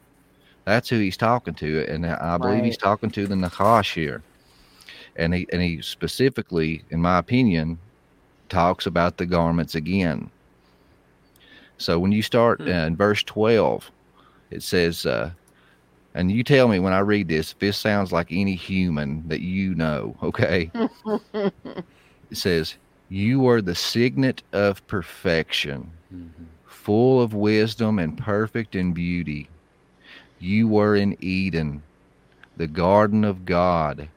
Here it is.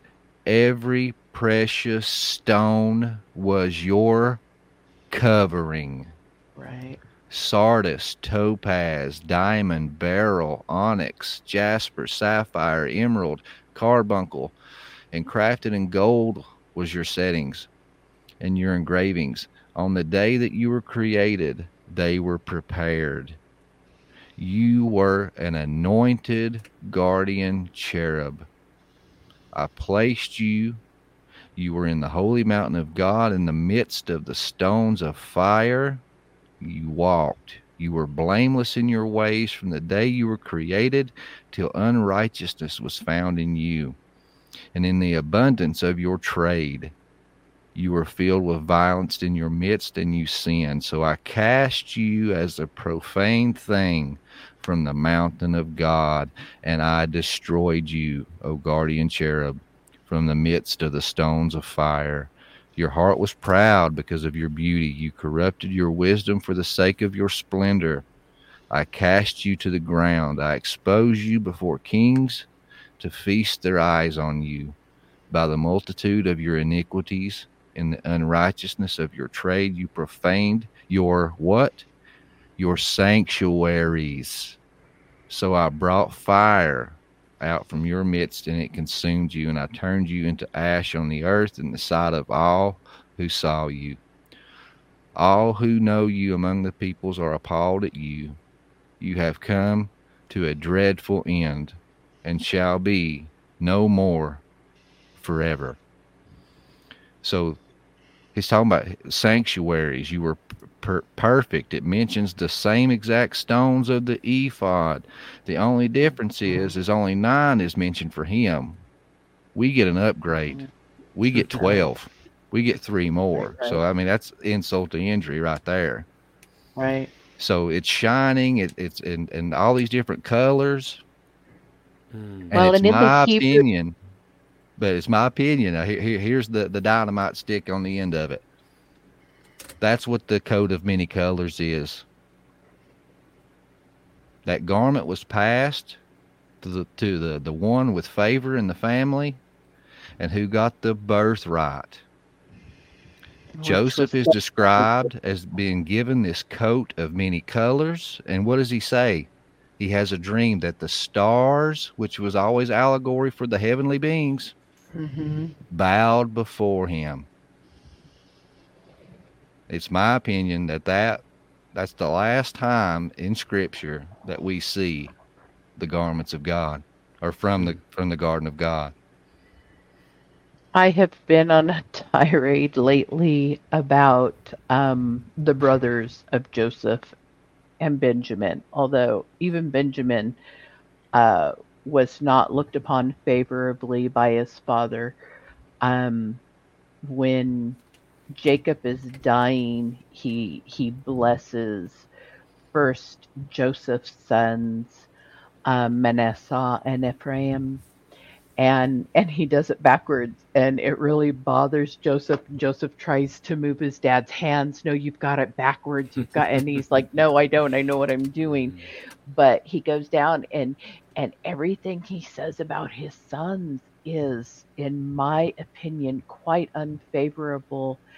And i think what ugliness was inside of them that if that is the garment that Noah that, that was passed down from Adam down to Noah that Noah saved on the ark that then his son stole that Esau fought and killed Nimrod over and then sold it immediately to his brother. And it is his it is Jacob's favored treasured thing that he gives to his beloved son Joseph and then his other sons destroy it. But then also because my brain thinks this way that's just one garment what about the other one hmm Mm-hmm. because there were two there were there were two Or- humans or- who were clothed Or in the very least, the one garment taken from the Nachash and split between the two. here's what I hear in my head right now.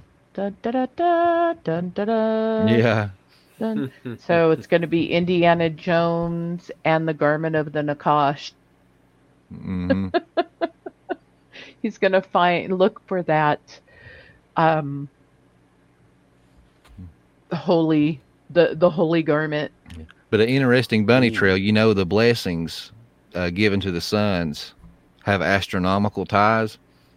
No. Huh, great. Now Yeah. Justin bought himself uh When you read it, uh, and I'm, I, I don't have the verses in front of me, but I'll paraphrase it and you can dig yourself and you'll see that wow. I'm right.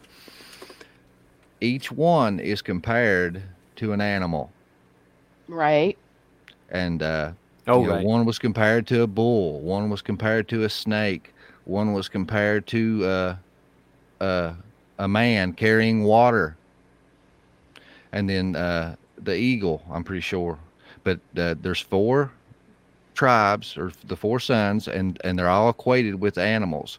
Well, when you look, those are the four cardinal points of the Babylonian zodiac or the or the Jewish Mazzaroth. Mm-hmm. I've heard Tim talk about this actually. And then I have even further when you go look at the encampments in Exodus, you know, when God gives the directions for how they're supposed to camp. I mean, he was very specific. Right. Mm-hmm. The holiest of holies was in the center. But when you Right. read that, those four tribes that were correlated with the four cardinal points of the Mazzaroth are on the outsides at the four cardinal points on earth as it is in heaven. Huh.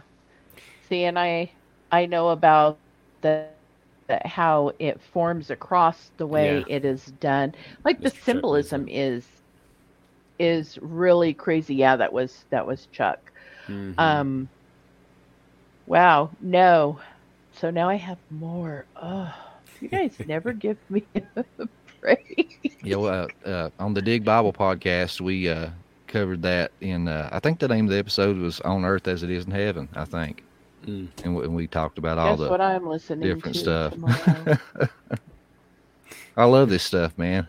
Very cool. Uh, these are the the, the cool. little nerdy trails I love to take. No, I'm I do with you, man. too. Like I'm I really love how God gives Easter eggs. Yeah. You know? It's Seek like and ye shall find. They're It's there for those who seek. There is so much. There yeah, he said "Mm, if you seek me, you'll find me when you seek Yeah. me with your whole heart, man. Jeremiah twenty nine fourteen. Um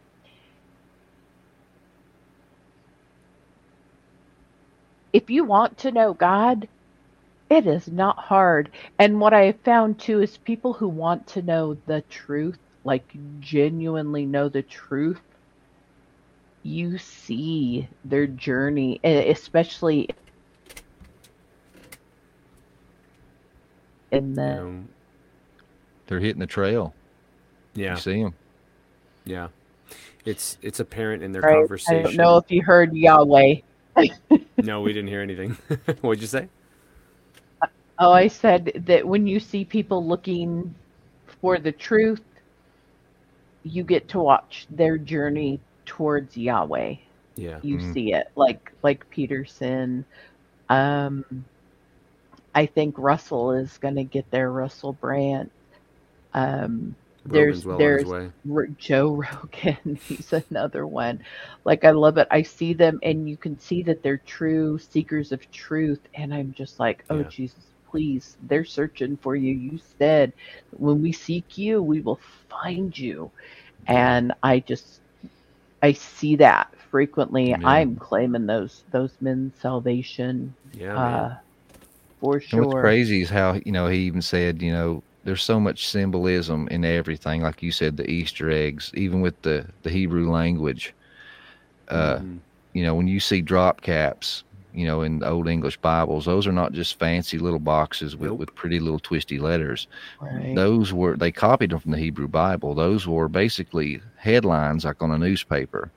So Mm-hmm. that first letter was a symbol and it had a, a, a word associated to it, like Genesis, Right. the, the first symbol is a bet. Well, the bet is a symbol for home. So that's telling you that the book of Genesis is about home. yeah. And what's so cool is, you know, Jesus, what did he say? He said, I am the way, I am the truth, and I am the life. You know, you shall know the truth, and truth shall set you free. Well, he said, I am the Alpha, the Omega, right? Yep. So he's saying, I'm the beginning, I'm the end, but he's also everything in between. Mhm.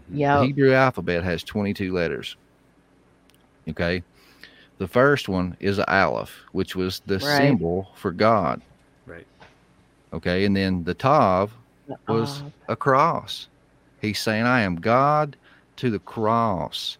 But when you go to the uh, the very uh, uh, center letter, which is number eleven, was the Mem, which was the symbol for the waters, the abyss, the chaos. So there's chaos in the midst of it, right? But, and this is amazing, when you put those three letters together, Aleph, Mem, Tav, that makes a word and that word is truth. Hmm. I am the way, I am the truth, and I am the life. And you shall know the truth. You shall know Jesus. And Hmm. Jesus will set you free. That's awesome. yes, he will. Man, that's so good. It's beautiful stuff. It is. He's he's pretty amazing. Yeah. I don't think that quite captures it. we don't have enough good words. Yeah. wow, that's cool, man. like sometimes praying uh i try to give god more than the paltry words we have there just aren't enough like this morning i don't know I was uh uh praying with rick over uh over life honestly Yeah, on yeah. marco polo man and it's like he is so astonishing. We just don't have enough superlative words to tell God about himself.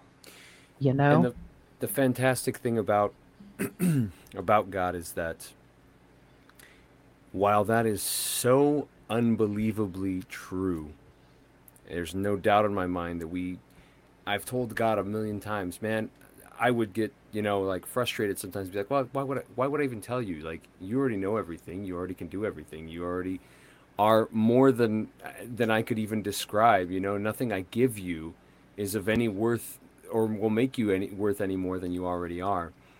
And the fascinating and, and wonderful thing is that that doesn't matter.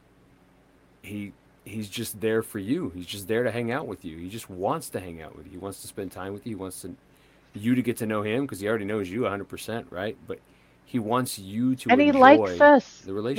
Like despite ourselves, he loves us. That is uh And there's no religion like it. it's 'cause it's There- Every, every religion in the world requires works and for you to give your blood Yeah. for paradise. This is Yeah. the only religion that is on faith and that your God sheds his blood for you. That's Right. that's because as Shelley and I have pointed out, and uh, and and I was we were actually talking and praying about the I was praying about this, and Shelley and I were talking about it for a while. I'm sure she thought about it and prayed about it too. But I said, Lord, what's what's the deal? These guys are gods too. Like, are they worth? I mean, what do we do with that? You know? And God goes, Yeah, they're gods, but not all gods were made for worship. And it's the divine family. And that, that's one of the key things that I think people miss out on by not having this supernatural worldview and seeing it in the Yeah. context of the original writers because Yeah. the original story it's all about the family of god and god didn't need us he wanted a family so he made our elder brothers which was the elohim Mm-hmm. and then he made us and then just like any family you have strife and, and fighting and it's, it, it's the, the parable of the prodigal son it's mm-hmm. about the hev- heavenly brothers the elder brothers that was there in the mm-hmm. beginning Mhm. and then us that rolled in pig slop and he welcomes us back with open arms right. And as it it's about heaven. community and family and mm-hmm. coming back into the family of god and without the supernatural worldview and knowing these things yeah. you miss a beautiful story You do so Yeah. so much of the astonishing love God has for us is Yeah. is overlooked because it's hard enough to get it as it is. You know, we mis- we mistake it all the time. Oh, God loves me. Well, that doesn't mean that I can act a fool. I mean, I can, and He still loves me, but I'm going to pay bear the the consequence for my foolish accent Mhm. uh, actions. Sorry, I don't know what word I said there. Um, You said, I think But you said Lewis accent. You was talking about me or thinking about me. uh, I'm actually a little bit weepy. He's from Sometimes Jesus Kentucky. just he does has a that. crappy accent. Jeez, Shell, when are you gonna get off that train, dude? Dang. I'm never coming on your show guys. again. oh, you must come on our show again, Justin, or we'll go to yours, whatever. Yes, But we're not as cool as the people you've had. We have not written Yeah, books. no. We're just, we're just like, eh. No, you're just as cool. well, you're you're a nice guy, bro. We appreciate that. We No, it's appreciate just Dude, fun. it, this has been so so awesome. I honestly, It's been so enlightening. We might call it shining. Shining episode. oh gosh, I'm not sorry. I I told Rick we you know, when when we were brainstorming and deciding, oh well, what are we gonna ask you? Blah blah blah blah blah blah. And I was like, dude, I don't buy into this at all. I was like, really? No, Uh, I I stumbled across that a text that I read through, and it was it was explaining a lot of what you said. I mean, you added some beautiful little pearls and cherries in there that I was like, whoa, that's very cool. like some really good from God's as- word. As you started explaining about was as I started you you had mentioned it right, and then I started going through um, these two pathways, right? Some say that it that it was uh, that it was stolen. Some that it, say it was just handed down. It sounds to me like you're kind of a middle of the road guy, and you kind of think all of it sort of happened. Yeah. Which, um, to be to be frank, I know we're coming back to to beat this bush to death, but um, I I feel the same way about a lot of things, man. Like when I when I ask people what they think aliens are, they give me, oh, it's this one thing, and somebody gives me, oh, well, it's this other thing, and I'm like, can't it be a plethora of things? Can't it be like a bunch of things happening simultaneously? Like life I is mean, messy absolutely, That's how life it's is, right? it's it's uh it's an entanglement of of crap that's it's really hard i mean why why is it hard to for police to resolve issues right? Because there's a whole slew of things happening simultaneously Right. and we have to untangle them. Jordan peterson talks about talks about this at length right? That's why it's hard to make a social correction because there's so many variables at play that it's like it's it's a little bit too simple to say oh well it's just the one thing. So coming back to your point man um, i'm i i said it at the beginning i'll say it again. I think it's it's great that you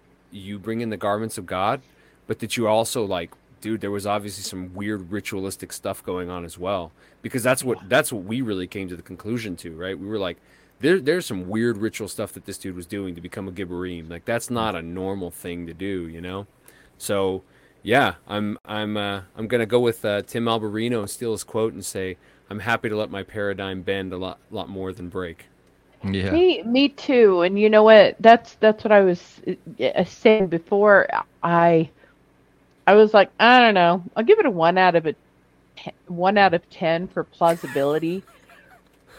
but I have to say, It's there's there's a lot solid of evidence. merit to this case, man. And and today I think maybe I'd go with the seven because I don't believe things just because somebody says them. I have Yeah. to agreed. research the tar out of it.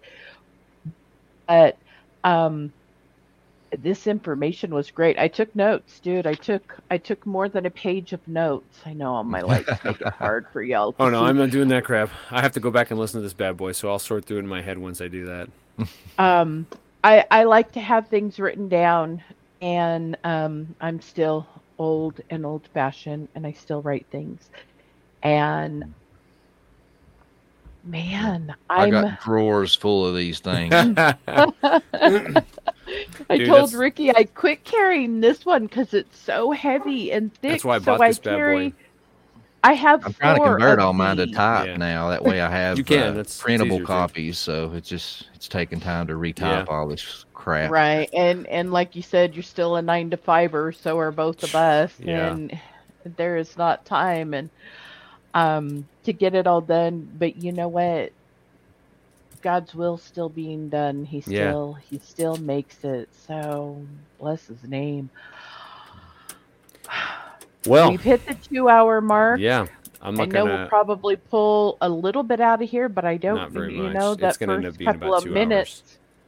Yeah, all Yeah, my a fumbling and losing hours. scriptures. Oh, you were terrible, bro. Oh. Like I'm not ever gonna think about having you back on to talk about anything. We've Um, never done anything like that. We are so buttoned up. yeah, no kidding.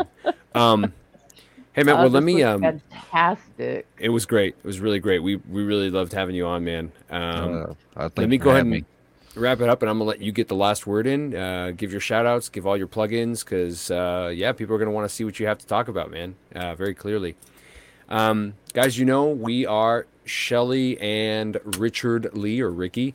Um, with a wonderful first host that we got, or uh, first uh, invitee that we got to have on, which is wonderful.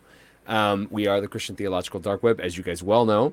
Um, you can catch us at solo.to slash ctdw, as it is mentioned there at the bottom. You can also catch us on YouTube or on Spotify um, or anywhere else you'd like to listen to podcasts. Guys, go follow us, go give us a listen. And uh, man, frankly, go uh, go follow Justin as well. Get get uh, Honestly, get on that vibe. Lens podcast. I- If Yep. you don't put podcast, then you get some weird video game. You guys probably know what it is. I didn't, and I was I like, did. What is I played a lot of Destiny. I didn't I play that much, but I was like, oh, I have that game. I was like, oh, I didn't know you could Like, get that that gun. That's. Everybody on the planet except for Shelly Alaman knows about this game. And I was like, what is this? This is not what I am looking for. Because like I Halo wanted met to Call of see you with my beady eyes Yeah, instead of right. just listening on Spotify. So um go uh, Justin has two uh episodes out currently as of today when we're recording this. yeah. I'm sure there will be more by the time we put this on air. Um, the Dig Bible Bo- podcast. Gosh, I really cannot articulate Big tonight. Bible bike. I mean, both of our The- podcasts have obnoxiously long names, like Right. the Christian Theological Dark Web. Say it three times fast. Go. Well, see, it was No. supposed to just been the dig, and then we came out with it, and then we seen there was like several the dig. Yeah. Yeah. So it was like, And that's what I call it too. I'm like, no, I was watching the dig. I was listening to the dig guys. The Dig That's guys, what, yeah. You guys are the dig guys. That's who you are. I'll grab a shovel. I won't expect that hole to dig itself. that's right. I like dirty. your tagline. yeah, that's good. we we really want to, our, one of our goals with with our meager podcast is to build a community of the um, other believers who are on this journey with us and so our goal is to uh, promote the daylights out of um, everybody who uh, speaks into our lives Mhm. because because when you find something that's good you always want to share it right pie tastes Yeah. better when you share it Yeah, so that's the thing. Is it? That's what it's all about. It's about uh, community and about your Mm-hmm. your walk with God and, and your Mhm. journey. You know, that that's the one of the phrases I use on the Prometheus lens. You know, it's it's the hero's journey. Yep. And, and with the hero's journey, what do you do? You go into the vast unknown. You, you slay the dragon. You save the damsel, and you come out on the other end a hero. Yeah. and And- hopefully you find some compatriots along the way Yeah. Exactly. Because- you build a band of brothers, just like the Argonauts. You know. right yeah.